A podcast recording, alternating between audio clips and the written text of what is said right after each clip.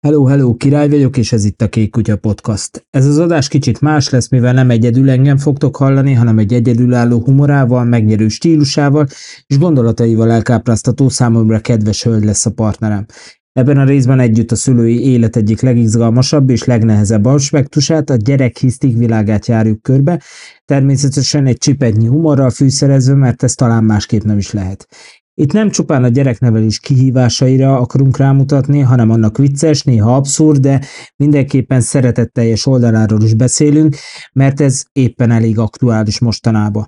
Gyerekhisztiről minden szülő tudna mesélni, szerintem ez a jelenség velejárója is a gyerekek mindennapjainak, amivel a felnőttek ki jobban, ki rosszabbul küzd meg.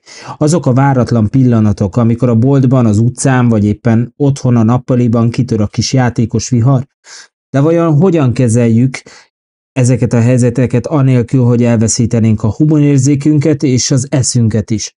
Közösen felfedezzük ezeket a vicces, néha próbára tévő pillanatokat, és megosztjuk egymással, hogyan válhatnak ezek a kihívások nevetésre okot adó történetti akár. Készülj fel, hogy elmerülj a gyereknevelés kaotikus, de mégis csodálatos világában, ahol a pelenkák, a hisztik és a szőlőjék taktikák keverednek. De mielőtt tovább mennénk, hadd beszéljek a csodaszép partneremről, aki megosztja velem a hétköznapjait, és sokszor igaz, hogy szarkasztikusan fogalmazza meg a véleményét, de mindig fájóan őszinte is velem, még ha tudja, nem is értünk egyet. Ez az, amivel bármilyen kihívásba ütközőn átvonszoljuk egymást a frontvonalon, és begyógyítva egymás sebeit indulunk neki a következő napnak. Ő Mrs. Joker, aki először vállalta, hogy velem leül beszélgetni mikrofon előtt, egy ilyen kicsit kaotikus témáról, amiről minden szülőnek egyéni véleménye van, és úgy gondolom, hogy széles vigyorral fog nektek kaotikus és vicces helyzeteket elmesélni. Szia Joker, üdvözöllek a Kék Kutya podcastban, örülök, hogy végre itt vagy te is. Remélem nem ez lesz az egyedüli alkalom. Először is hogy vagy? Túlélted a mai napot? Szia! Először is, és üdvözlöm a hallgatókat is. Köszönöm, jól vagyok. Hát a napom az a szokásos volt. Úgyhogy te maradjunk annyiba, hogy túléltem. És mit gondolsz a beszélgetésünk témájáról? Ez egy elég meredek téma, ez a hiszti. Főleg, hogy napi szinten tapasztalom, és hát elég jártas vagyok benne két kis lurkó mellett. Hát izgalmas lesz, az biztos. Azt hiszem van még benned, de mielőtt tovább mennénk a podcastban, ahogy te is tudod, szoktam egy idézetet hozni. Találtam is egy ideillő idézetet. A szülők a kötéltáncosok, a túl sok és a nem elég közé kifeszített kötélen lépegetünk, minden pillanatban egy törékeny csomaggal a kezünkben. Figyelmesnek kell lennünk, de közben nem szabad elhitetni a gyerekkel, hogy ő a világ közepe. Kedvükbe kell járnunk, anélkül, hogy elkényeztetnénk őket. Ki kell kérni a véleményüket, de nem kell megengedni mindenben ők döntsenek. Ez szépen azt hiszem kifejezi, hogy a szülőknek folyamatosan egyensúlyozniuk kell a gyermekükkel kapcsolatos döntéseik vékony kötelén, megőrizve a szeretetet, támogatást és a szükséges határok fenntartását is. Mit gondolsz erről? Egyetértesz vele? Van idézeted esetleg, vagy üzeneted esetleg a szülőknek? Az idézettel egyetértek, de mondjuk én inkább a kötelet inkább pengeélként használnám. Ez az, az, az, amikor egy rossz hangszín, vagy esetleg egy hanglejtés, és már el is vesztetted a csatát. Úgyhogy erre nagyon kell figyelni. De úgy teljességében igaza van az egész idézetnek. Más nagyon ehhez nem lehet hozzáfűzni. Ez így van.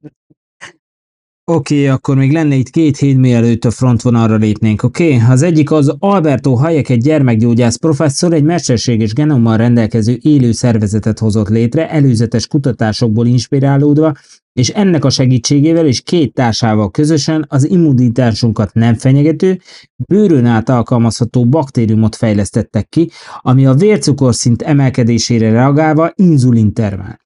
Ez a megközelítés új lehetőséget kínálhat a diabétesz kezelésében, és a versenyt támaszthat a domináns és jelenleg monopól helyzetben lévő inzuliniparban is.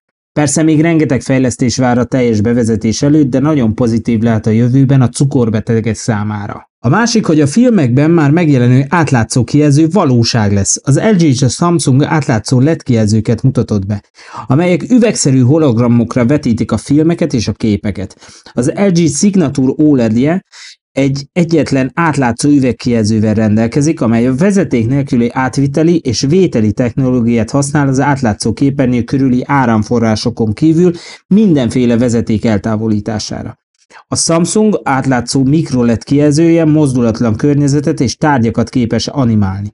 Jobban várom, mikor jön be a telefonokba az a technika, és válik értelmetlenné a sok dizájn kialakítása, és minden telefon csak egy üveglap lesz.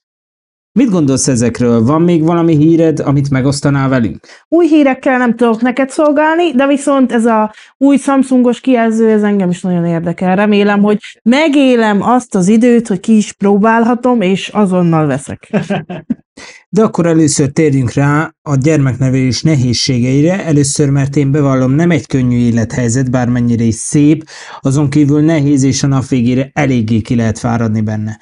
Azt hiszem, abban egyetérthetünk, hogy a szülővé válni Csodálatos élmény, és ezzel együtt erre nincs semmilyen adottságunk, ezt tanulni és tapasztalni kell keményen, és a helyzetet tovább nehezíti, hogy bármennyi cikket olvashatunk, az ránk soha nem stimmel, mert minden gyerek egyedi, egyedi problémákkal, egyedi igényekkel, és jobb esetben a két szülő csak egymásra támaszkodhat, és navigálhatja egymást ebben a gyönyörű káoszban, nem?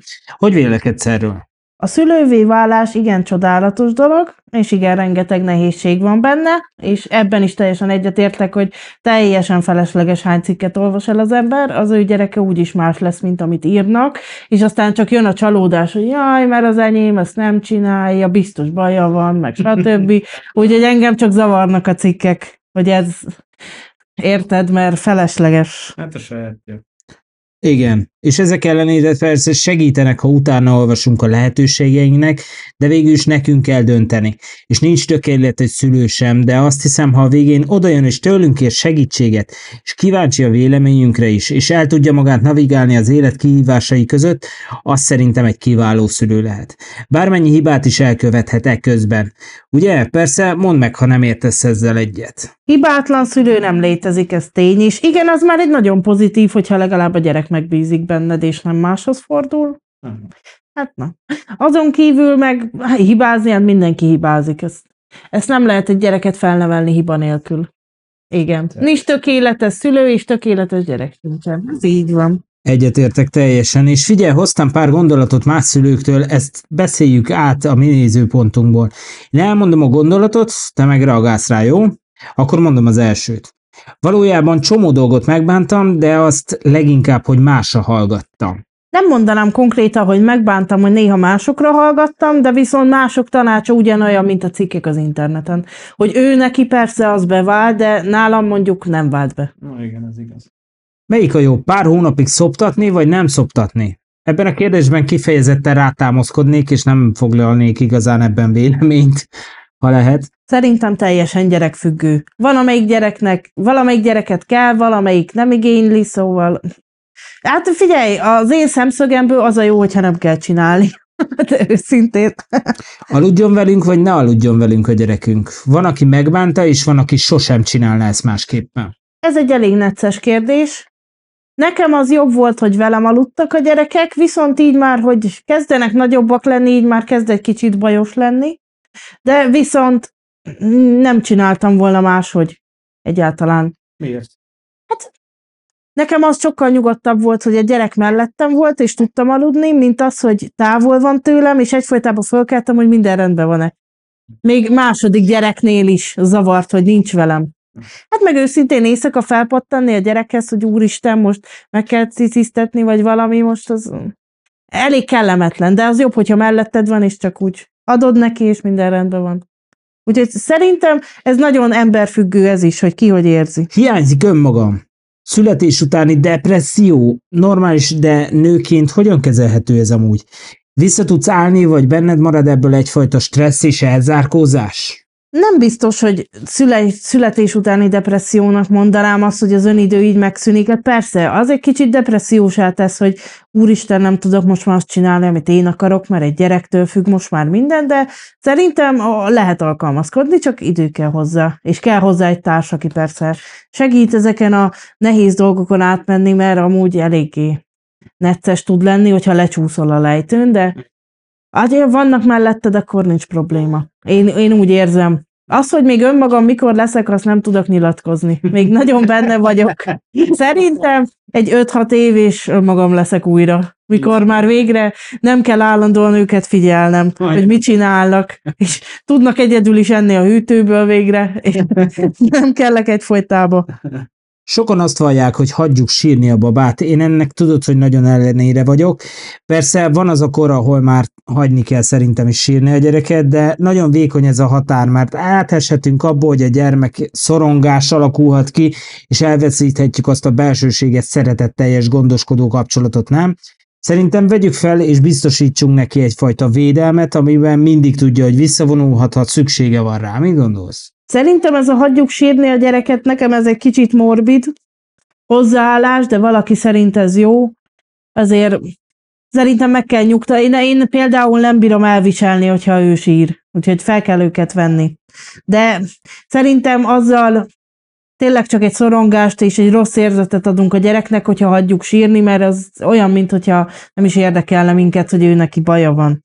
Lehet, hogy ennek van valami pszichológiai háttere, ami szerint ez nagyon jól működik, de szerintem ne hagyjuk sírni. Olyan rossz, mikor sírnak. Sokszor bele lehet futni abba, hogy felkapjuk a vizet, ami apróság, de akkor óriási gondot jelent valamiért, és lehetnénk türelmesebbek velük, nem?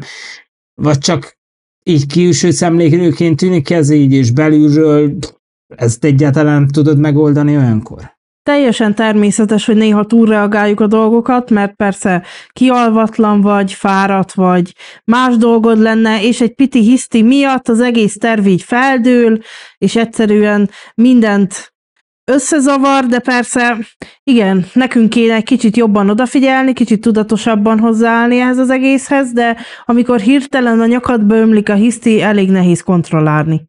Persze utána rosszul érzed magad, hogy hát azért elég durván reagáltam le ezt a hisztit, és nem így kellett volna, inkább megfontoltan kell hozzáállni, szerintem. A mobilok és a táblagépek is érdekes dolog, mert ez azt jelenti, hogy mi nem tudjuk, hogyan foglaljuk le a saját gyerekünket, vagy csak szabadulni akarunk-e tőlük, mikor egészséges önidőre használni ezeket. Azt hiszem, sokszor többet használjuk, mint kellene, nem? Te mit gondolsz? Ez teljesen igaz. Én őszinte leszek, én szeretem, hogyha meg, megszerzik azt a táblagépet, és egy kicsit nyugtól hagynak, és végre tudom csinálni a dolgomat, és nem azt hallgatom mindig, hogy anya ez kell, anya az kell, anya az kell. Én, igen, ez nem szép dolog, de én inkább azért szoktam használni, hogy kicsit nyugalmam legyen. Persze ez nem követendő példa. Igen, egy kicsit őszinte voltam. Érdekes dolog az is, hogy mikor fotózzuk a gyereket, nem? Persze tudod az én álláspontomat, fotózni bármikor, megosztani nyilvánosan tilos, csak is célzottan, és az intim fotók azoknak intimeknek is kell maradniuk, de vajon mi is az oka, hogy sok szülő mégis mutogatja a gyermekét? Persze nincs baj vele, ameddig el tud a gyermekével számolni erről később, nem? Vagy mégis? Én is ezen az állásponton vagyok, mint te. Mondjuk én sem mutogattam soha magam az interneten, nem tettem ki közösségi média oldalakra, és a gyerekeknek meg főleg nem akarom a képeit kitenni, mert hát hogy kérdezzem meg a gyereket arról, hogy ő ebben most részt vesz, vagy nem. Persze értem, mert dicsekedjünk vele, meg stb. Én nem az az ember vagyok, aki a fotókkal akar a gyerekkel dicsekedni, én meg nem is akarok azzal dicsekedni, hogy szülő lettem, ez nem arról szól ez az egész. Szerintem. Ha majd esetleg a későbbiekben abba a korba érnek, hogy megértik, hogy mit jelent az, hogy a fotójuk kikerül az internetre, és hogy azonnan soha nem jön le, maradjunk ennyibe, akkor majd esetleg felteszem a képeit, de így, így nem. Úgyhogy én teljesen ellene vagyok ennek, mert akármilyen visszaélés lehet vele, szóval. De ez mindenkinek a saját döntése. Pontosan. Ha ő ki akarja tenni, hát tegye ki, a neki ettől jobb. Na igen, és a végére hagytam egy egészen testhez álló kijelentést, bár csak megtanítottam volna a fiamnak, hogyan legyen önálló. A fiúkkal valahogy elnézőbb az ember. Te mit gondolsz erről? Szerintem teljesen nem igaz. A kisfiúkkal ugyanúgy bánunk, mint a kislányokkal. Az más. Egy kisfiú néz rám, milyen törékenyek. Hát, ne röhög, ez így van. Ránézel, mondod, jaj, szegény kisfiú, hát vigyázni kell rá. Nem szabad. A kislányok sokkal önállóbbak, kész. A férfiaknak kell egy kis támogatás. Ennyi a véleményem az egészről. Persze, persze.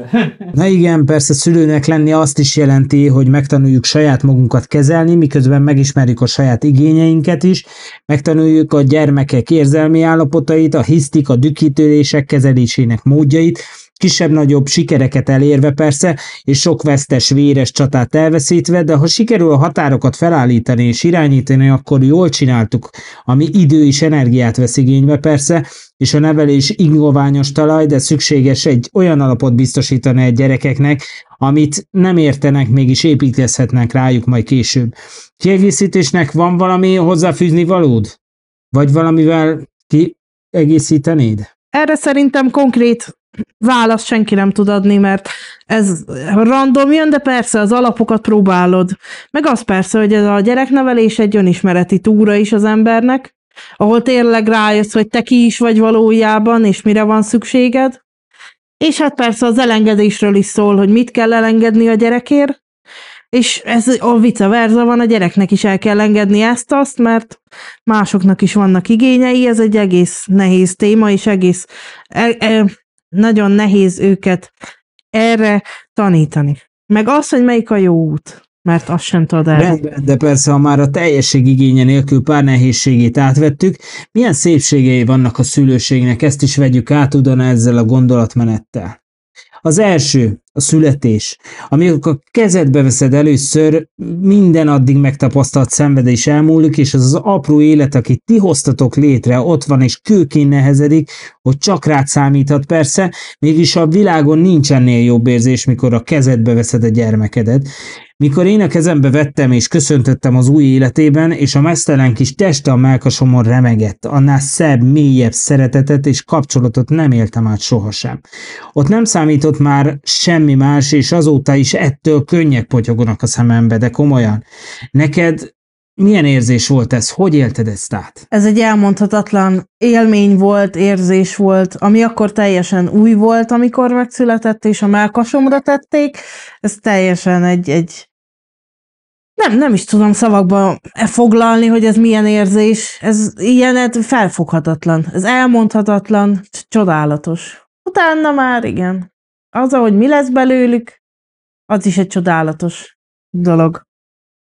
Úgyhogy nem tudnám nagyon szavakba önteni ezt az érzést. Mikor hazaviszed és összeáll a család, és meg annyi érzés kavarok benned, hogy mi a következő lépés, de végül is minden összeáll. Az is egy fantasztikus élmény, nem? Ez is egy igazán remek dolog, amikor hazaviszed, és nézed, hogy na, most mit kell vele csinálni, vagy mit tegyünk vele, de utána rájössz, hogy jön minden rutinból, és onnantól kezdve már nincsenek kételjeid, és minden szupi.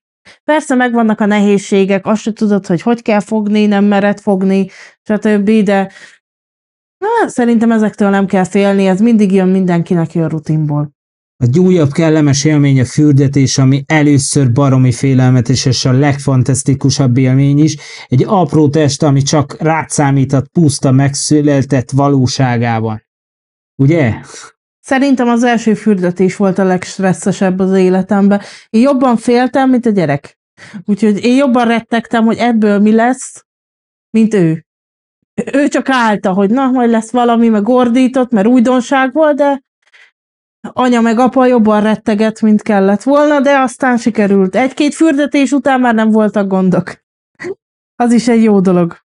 És említhetném az első mosolyt is, ami úgy megfog, hogy szerelmes leszel, persze átvitt értelembe, de érted, hogy értem. Az első mosolya az igen, ami teljesen könnyeket csalt a szemembe, hogy végre rám mosolyog, és talán mutatja valami jelét annak, hogy szeret, vagy nem tudom.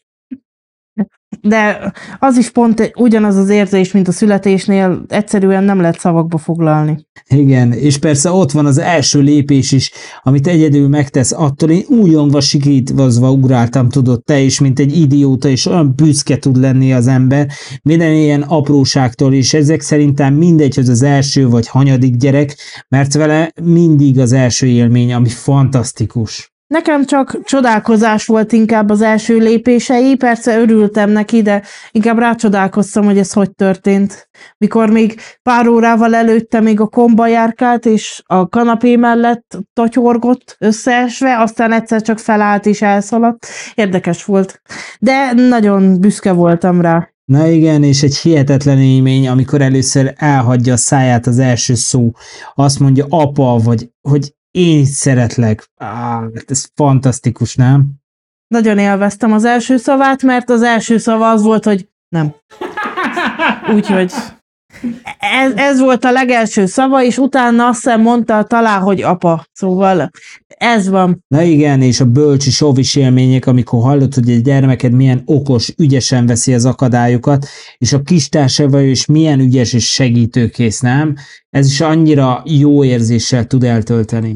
Én minden kis bölcs is mm, dicséretére nagyon büszke voltam, mikor mondták, hogy milyen ügyesen tud együtt játszani a többiekkel, milyen szépen tud egyedül játszani, vagy esetleg a többiekkel játszani, úgyhogy nagyon büszke voltam rá minden egyes dolognál. Hál' Istennek negatívumot nem kaptunk vele kapcsolatba, de hát kislány. De említhetném az első labdázást, vagy azt, amikor elengeded a kezét és egyedül játszik, ami nekem szó szerint gyomorgörcs, de mégis hatalmas élmény és büszkeséggel tölt el. Ugye? Büszke voltam rá, rá mindig, hogy egy tudott egyedül játszani, és mindig arra is törekedtem, én nem stresszeltem annyira rajta, én nem féltettem ő annyira, nem is akarom félteni, mert legyen önálló. De igen, nagy büszkeséggel tölte, hogy végre eljutunk addig, hogy egyedül is el tud lenni. És neked mik a legemlékezetesebb pillanataid, amiket persze megosztanál?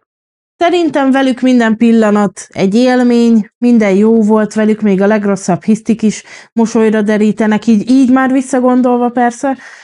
A közös játszások, a furcsa kérdések, és a furcsa csodálkozások a világon, imádtam minden egyes percét, mikor mindenre rákérdeznek, hogy mi az, miért, hogy, mikor felfedezik a világot, és ebbe kérik a segítségedet.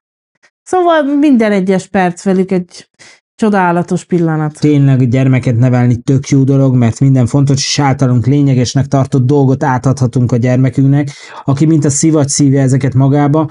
A gyermeknevelés tele van szépséggel, és ezeket a gyermek-szülő kapcsolatának ugye egyik legszebb része, amikor még csak pár évesek a gyerekek, és csupa mosolygás, kíváncsiság és derű, Persze ennek is megvannak a maga hiszti részei, és a hiszti az a helyzet, amit legtöbbünket totál tanastalanná teszi, mármint engem biztosan, és néha nem is érted, mi történik, mintha egy külső megfigyelőként lennél a helyzetben, és mire ennek örülhetnél, azonnal közbevállog a valóság, és ha ezt nyílt telepen zajlik, akkor néhányunk megszégyenülve áll a helyzetben, amit próbál gyorsan úrrá lenni, néha kisebb-nagyobb sikerekkel, illetve rosszabb esetben veszekedésbe csapát, ugye ez, Ismerős neked is ez, nem? Ugye mesélj erről kicsit saját tapasztalataid alapján. Erről aztán tényleg van tapasztalatom. Elég sokszor éltem át hisztit így a boltba, egy csomó ember előtt. Őszintén szerintem erre rendes, jó módszer nincs. Mindenki máshogy tudja kezelni. Én például próbálkoztam mindennel. Próbálkoztam neki normálisan beszélni. Próbálkoztam rábeszélni másra, hogy esetleg vegyünk olyat, ami értelmes. De nem, nem segített. Szóval Inkább az lett a legjobb módszer, hogy ráhagytam, ordítsák kész. És akkor néznek így az emberek, és én már csak így ránézek, és mosolyogok, hogy ez van, ez És ő visszamosolyog, ja, hagyjad. Ez van, kész. Nem, nem lehet vele mit csinálni. Én inkább ráhagyom, ez a legjobb módszerem, aztán de a, de a legjobb módszer az egészben az, hogyha nem visszük a gyereket a boltba. Ennyi, kész. Szóval rájöttem, ez a taktika vált be a legjobban, a gyerek menjen óvodába, én megyek boltba, minden rendben van, kész, nincs hiszti, nincs semmi probléma. Élmény téged mindig hallgatni. De térjünk át a hisztiromoknak, tudtad, hogy csak három kiváltó lehet? Amikor azt gondolnám, hogy millió oka lehet, legalábbis amikor benne vagy, én így gondolom, de nem. Az első, hogy haragszik valamilyen kiváltó ok miatt, ilyenkor a gyereket zavarják a saját határai, nem ér el valamit, vagy nem az történik, amit akar, vagy a korlátok, amit felállítottunk nekik, azok zavarják, ez miatt lesz csalódott, és ez miatt kezd el csak sírni. A másik a fáradtság, amit nem is értesz, miért kell sírni a hámos, de kisebb gyerekek a túl sok inger miatt gyorsan lefáradnak, és ez, ez miatt lesznek ugye sírósabbak, és ami a felnőttekre is nagyon jellemző, ha nem kapják meg, amit akarnak. Tök evidens, nem? Na de ezzel mi tipikusan mit is kezdünk? Próbáljuk legtöbbször a leggyorsabban rövidre zárni ezeket, megértés nélkül inkább engedünk az akaratának, elterelni a figyelmét, amivel persze a legrosszabbat csináljuk, mert a hiszti a leggyorsabban beépül a gyermek eszköztárába, és mindig ezzel próbálja mindig a figyelmet felhívni magára, és ebből visszakozni szinte lehetetlen, ahogy érzi ebben a helyzetben a szülő, nem? Hát, ezekből, amit mondtál, ebben minden igaz. Sajnos, hogyha engedsz a hisztinek, akkor vége, beépül, és nem tud semmit csinálni vele, és utána csak eléggé vértizzadva lehet ezt a hisztit elkerülni, mondjuk nekünk még nem sikerült, de próbálkozunk. De egyszer talán sikerülni fog. Úgyhogy a hisztivel nagyon kell vigyázni. Nagyon. Nem, nem is tudom, hogy kéne ezt rendesen kezelni őszintén. Nem, nem, nem. Nem állok tanástalanul az egész előtt. Agresszívan se jó, ha hozzáállsz, normálisan se jó, ha hozzáállsz, aztán ha ráhagyod, az se jó, úgyhogy nem tudom, melyik módszere De egyébként a hiszti kezelésének fő célja az, hogy megtanulja a kicsi helyesen kezelni az indulatait, és hogy megtanulja, hogy a düh és az indulat nem feltétlenül rossz dolog, azonban meg kell tanulnia korlátolni azokat az érzelmeit, és helyesen viselkedni ilyenkor. A tanulási folyamat fokozatos persze, azon gondolkoztam, ha jó úton járunk, akkor a gyereknél a hiszti egyre rövidebbek és ritkábbak lesznek persze, míg végül teljesen elmaradnak talán, de arra számítani lehet egyesek szerint, hogy 5-6 éves korban is előfordulhat még egy-két alkalommal, simán benne van ez. Nem? Mit gondolsz? Szerintem sajnos életben le fog elmúlni. Én ezt mondom, így 30 évesen, meg én is tudok hisztizni, mint a kislányom, úgyhogy szerintem ne is várt, hogy elmúlik. Ez a tanácsom. Igen, mondjuk itt azt gondolom, hogy az önkontrollját elvesztett gyermeknek szüksége van az ilyen helyzetekben, hogy képesek legyenek kezelni az erős érzelmeit, és fel tudja dolgozni a problémáit, illetve ami a legfontosabb, hogy a biztonságérzetét is visszaszerezze, már mint itt érzelmi biztonságot értek, hogy anya-apa szeret engem, és nem haragszik ugye rám. Mondjuk itt kétfajta típus van, az introvertált gyerek, akivel bármit csinálhatsz, nem fog jó lenni. Az a legjobb, hogyha megvárjuk, hogy lecsillapodjon. Meg van ugye az extrovertált befelé forduló gyermek, akinél egy hatalmas ölelés azonnal segítséget nyújt akár. De neked mik a tapasztalataid? A tapasztalatom általában az, hogy inkább az ölelés segít rajtuk, az sokkal jobban, és persze az, hogy az semmiképp ne érezzék, hogy azért haragszol a gyerekre, mert éppen hisztizik, egy, mert lényegében egy ilyen dologért nem lehet haragudni egy gyerekre, aki még lényegében, ahogy mondtad, nem tudja az érzelmeit rendesen kontrollálni, úgyhogy de szerintem az öleléses módszer a legjobb, és persze az, hogy érezze, hogy ő ezzel nem csinált annyira rosszat, csak csak egy kicsit tanulja meg kezelni, de ugye ezt még egy ilyen fiatal gyerekkel, ugye még ezt nem lehet nagyon megértetni. Aha, értem, és ebben igaz is van, és mégis eszembe jut három módszer, amit megbeszélhetnénk, mert érdemes lehet a saját módszerünkhöz alakítva akár használni is. Az első a nyugisarok, ami egy csendes sarok, ahol lenyugodhat csendben a gyerek, kifújhatja magát, ami nem egyenlő a büntiszékkel persze, hanem ahol nyugodt lehet kicsit a gyerek és gondolkozhat a történtekről. Ez sem egy szentgrál, jó hangozhat. Én ezt a módszert szoktam kisebb-nagyobb sikerrel persze alkalmazni, mert sokszor nekem is még mindig inkább átfordul egyfajta könnyű büntetésbe, de ha sikerül tiszta fejjel leültetni a kanapéra, és béké hagyni, akkor látható azért az eredmény, és lenyugszik, és szebben, jobban lehet vele kommunikálni utána, és átgondolja a dolgokat. Neked vannak ilyen módszereid, vagy mik a módszereid, ami neked bevált a hétköznapokban? Most őszinte leszek, nem is próbálkozom módszerekkel, és nem is vált be semmi módszer, úgyhogy nagyon nem tudok ez ügyben nyilatkozni.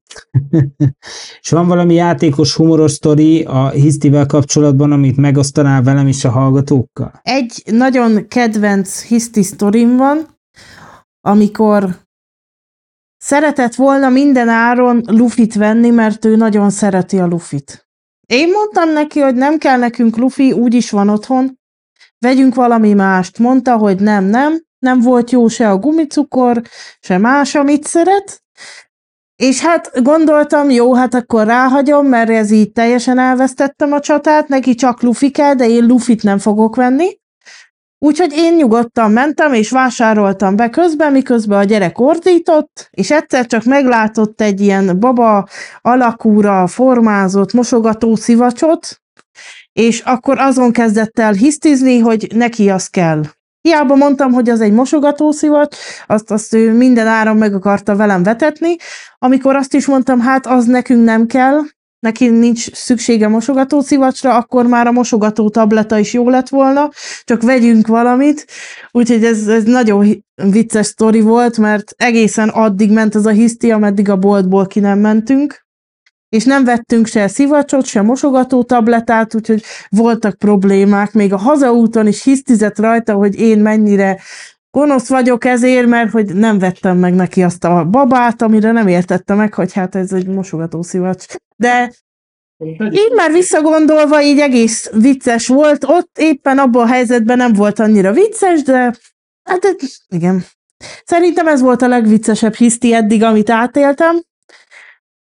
De hát, ha még rá tudnak majd kontrázni. Ez jó.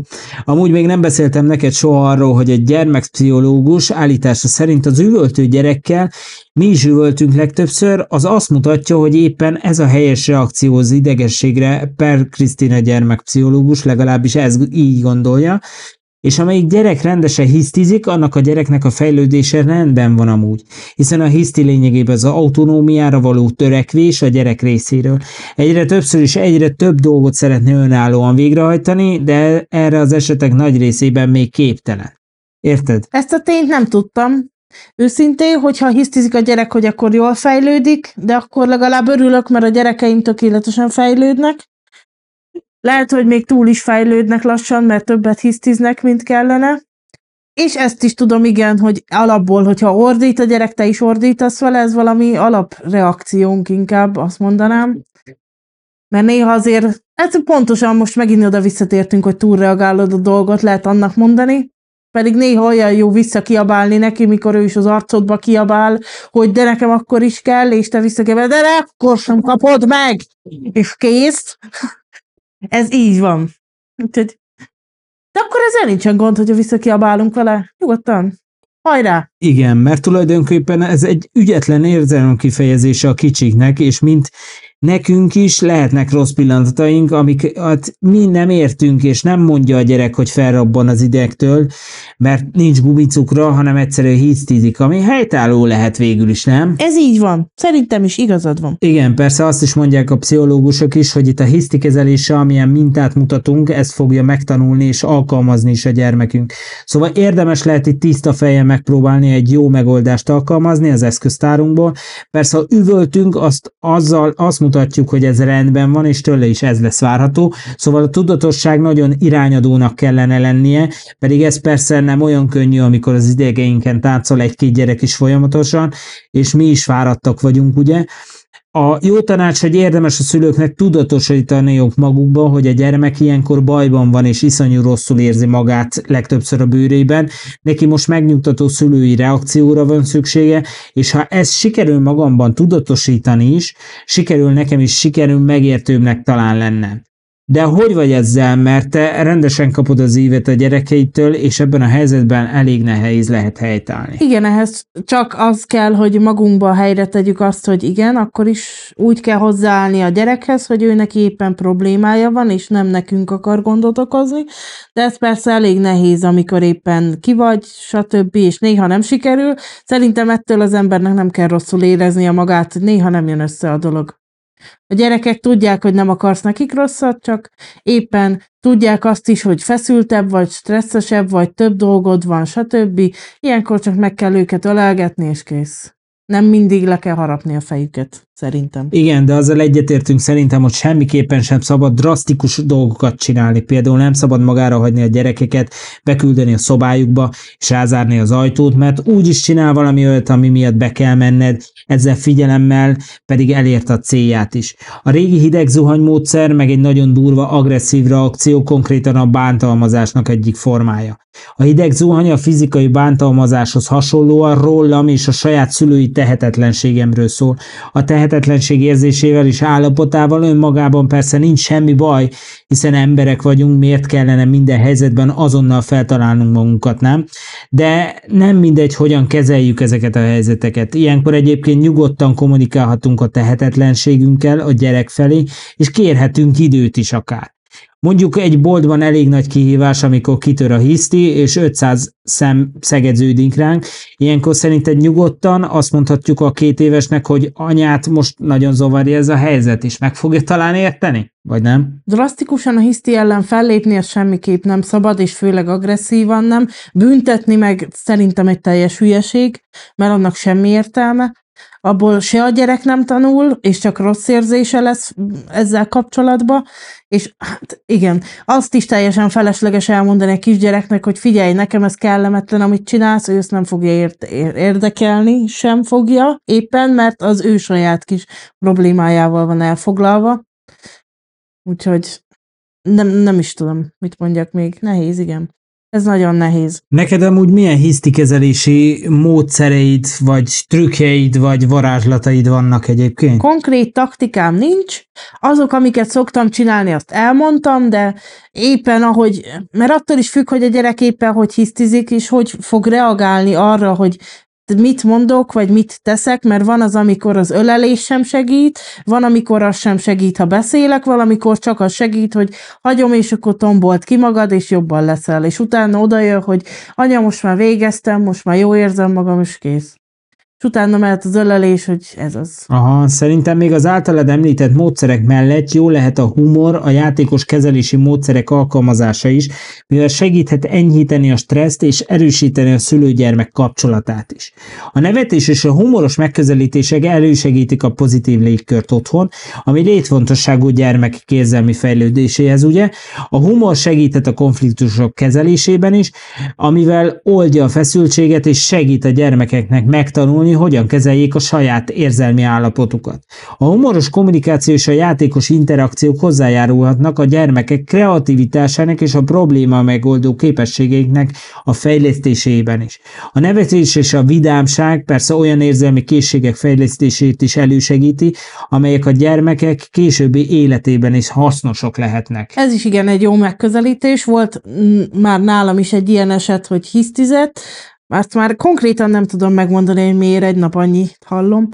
És elkezdett hisztizni, és valamiért elkezdtem neki mondani, hogy vicces, amit csinálsz, és elkezdtem röhögni, mert tényleg nagyon vicces volt, hogy hisztizett, és aztán egyszer csak ő is átcsapott a röhögésbe, hogy saját magán röhögött, hogy hisztizik, úgyhogy, és utána nem volt már így probléma, az úgy vicces volt. De már tényleg nem tudom, csak olyan viccesen hisztiz, vagy vicces volt az, ami hisztizett, de utána ő is rájött, hogy vicces, amit csinál, és akkor így áttörtünk egy nagy röhögésbe. De az elsőnek említeném itt is újra a tudatosság fontosságát, mielőtt ebbe belemegyünk. Itt is fontos lehet a saját érzelmeink elsődleges kezelése, és nem egy agresszív, indulatos, megszegyenítő humorral kezelni a helyzetet, amiben mi felülkerekedhetünk, de a gyermekünk alul fog maradni, ezzel pedig csak rossz mintát taníthatunk megint neki. Persze elsőként alkalmazható egy ölelés, amivel biztonságot is megértés biztosítunk, és emellett magát a hisztit ignorálva humorral egy terelést és egy új irány biztosítunk a gyereknek. Például velem már megesett, hogy letört a ceruza hegye, ettől kiborult a gyermekem, és végképp elvesztettnek láttam a nyugodt játékot, Ekkor megpróbáltam megerősíteni, milyen szép az, amit eddig rajzolt, és a fej pont a szájánál meghúzva, az a csík milyen vicces. És erre ő és én is elkezdtünk nevetni, mire megöleltem, és mondtam neki, hogy egy másik ceruzával engem is lerajzolhatna, de ilyen vicces szájat szeretnék én is, vagy mikor felesett és láttam, hogy persze nincs nagy baja, de lekonyult a szája, és elkezdtem nevetni, és én is megbotlottam, erre felemeltem, és feldobtam a levegőbe, és repülőzni kezdtünk tovább. Nevetve és jókedvűen játszottunk, és teljesen más irányba vittem a történetet, de rájöttem, hogy a gyerekeknél amúgy jól tud működni egy feszült helyzetben egy egyszerű, jól irányzott nevezdés is, amire velünk nevetve el is múlik a probléma. Mit gondolsz erről a humoros megközelítésről egyébként? Tényleg jó egy ilyen helyzetben a humor, csak hát ugye stressz helyzetben az emberben nem mindig jön elő, vagy éppen egy fapoé jön elő, és hát azt a gyerek nem szok. Mondjuk az is egy megoldás, hogy jössz egy fapoénnal, és nézd a gyerek, mert nem érti, hogy mi van. Most esik le! Ha! Kész! Alkalmazni fogom. Biztos, kipróbálom, aztán majd beszámolok róla. Így, így, így van, és azt hiszem, akkor el is érkeztünk a beszélgetésünk végére, amit egy történettel zárnák. Hallgass meg! Képzeljük el Annát, egy fiatal anyát, aki a helyi szupermarketben vásárol két éves kislányával, Lillával. Lilla egy színes játékra bukkan, amit azonnal meg akar kaparintani. Amikor Anna elmagyarázza, hogy most nem vehetek játékot, Lilla hiszti rohamba kezd. A többi vásárló szeme láttára Anna próbál nyugodt maradni. Ekkor eszébe jut egy ötlet, elővesz egy banánt a kosárból, és a telefonként kezdi használni, mintha a játék minisztériummal tárgyalna. Lilla hamarosan elkezd nevetni, és elfelejti a játékot. Anna megkönnyebbülten sóhajt fel, és folytatják ugye a vásárlást. A humor mennyire hatékony eszköz lehet a stresszes szülői helyzetekben, nem? És hogyan segíthet abba, hogy nehéz pillanatokat könnyebben kezeljünk, nem? Persze nehéz mindig jól kijönnünk egy ilyen helyzetből, mit gondolsz? Ez így van, teljesen egyetértek a gondolattal. Köszi Joker, imádtam. Neked milyen volt a beszélgetést? Hogy érezted magad? Élveztem a beszélgetést, és remélem, hogy még beszélgetni fogunk. Remélem egy könnyedebb témáról is, ami viccesebb, és esetleg valami mást is kitárgyalhatunk benne, de majd még a jövő hozza. Köszönöm szépen a beszélgetést, sziasztok! Nagyon szépen köszönöm, hogy itt voltál velem, és erről nem könnyű témáról beszélgettél velem, és nagyon élveztem. Még egyszer remélem, hogy jössz máskor is. Köszönöm, hogy meghallgattatok minket, legyen veletek a kék kutya. Sziasztok!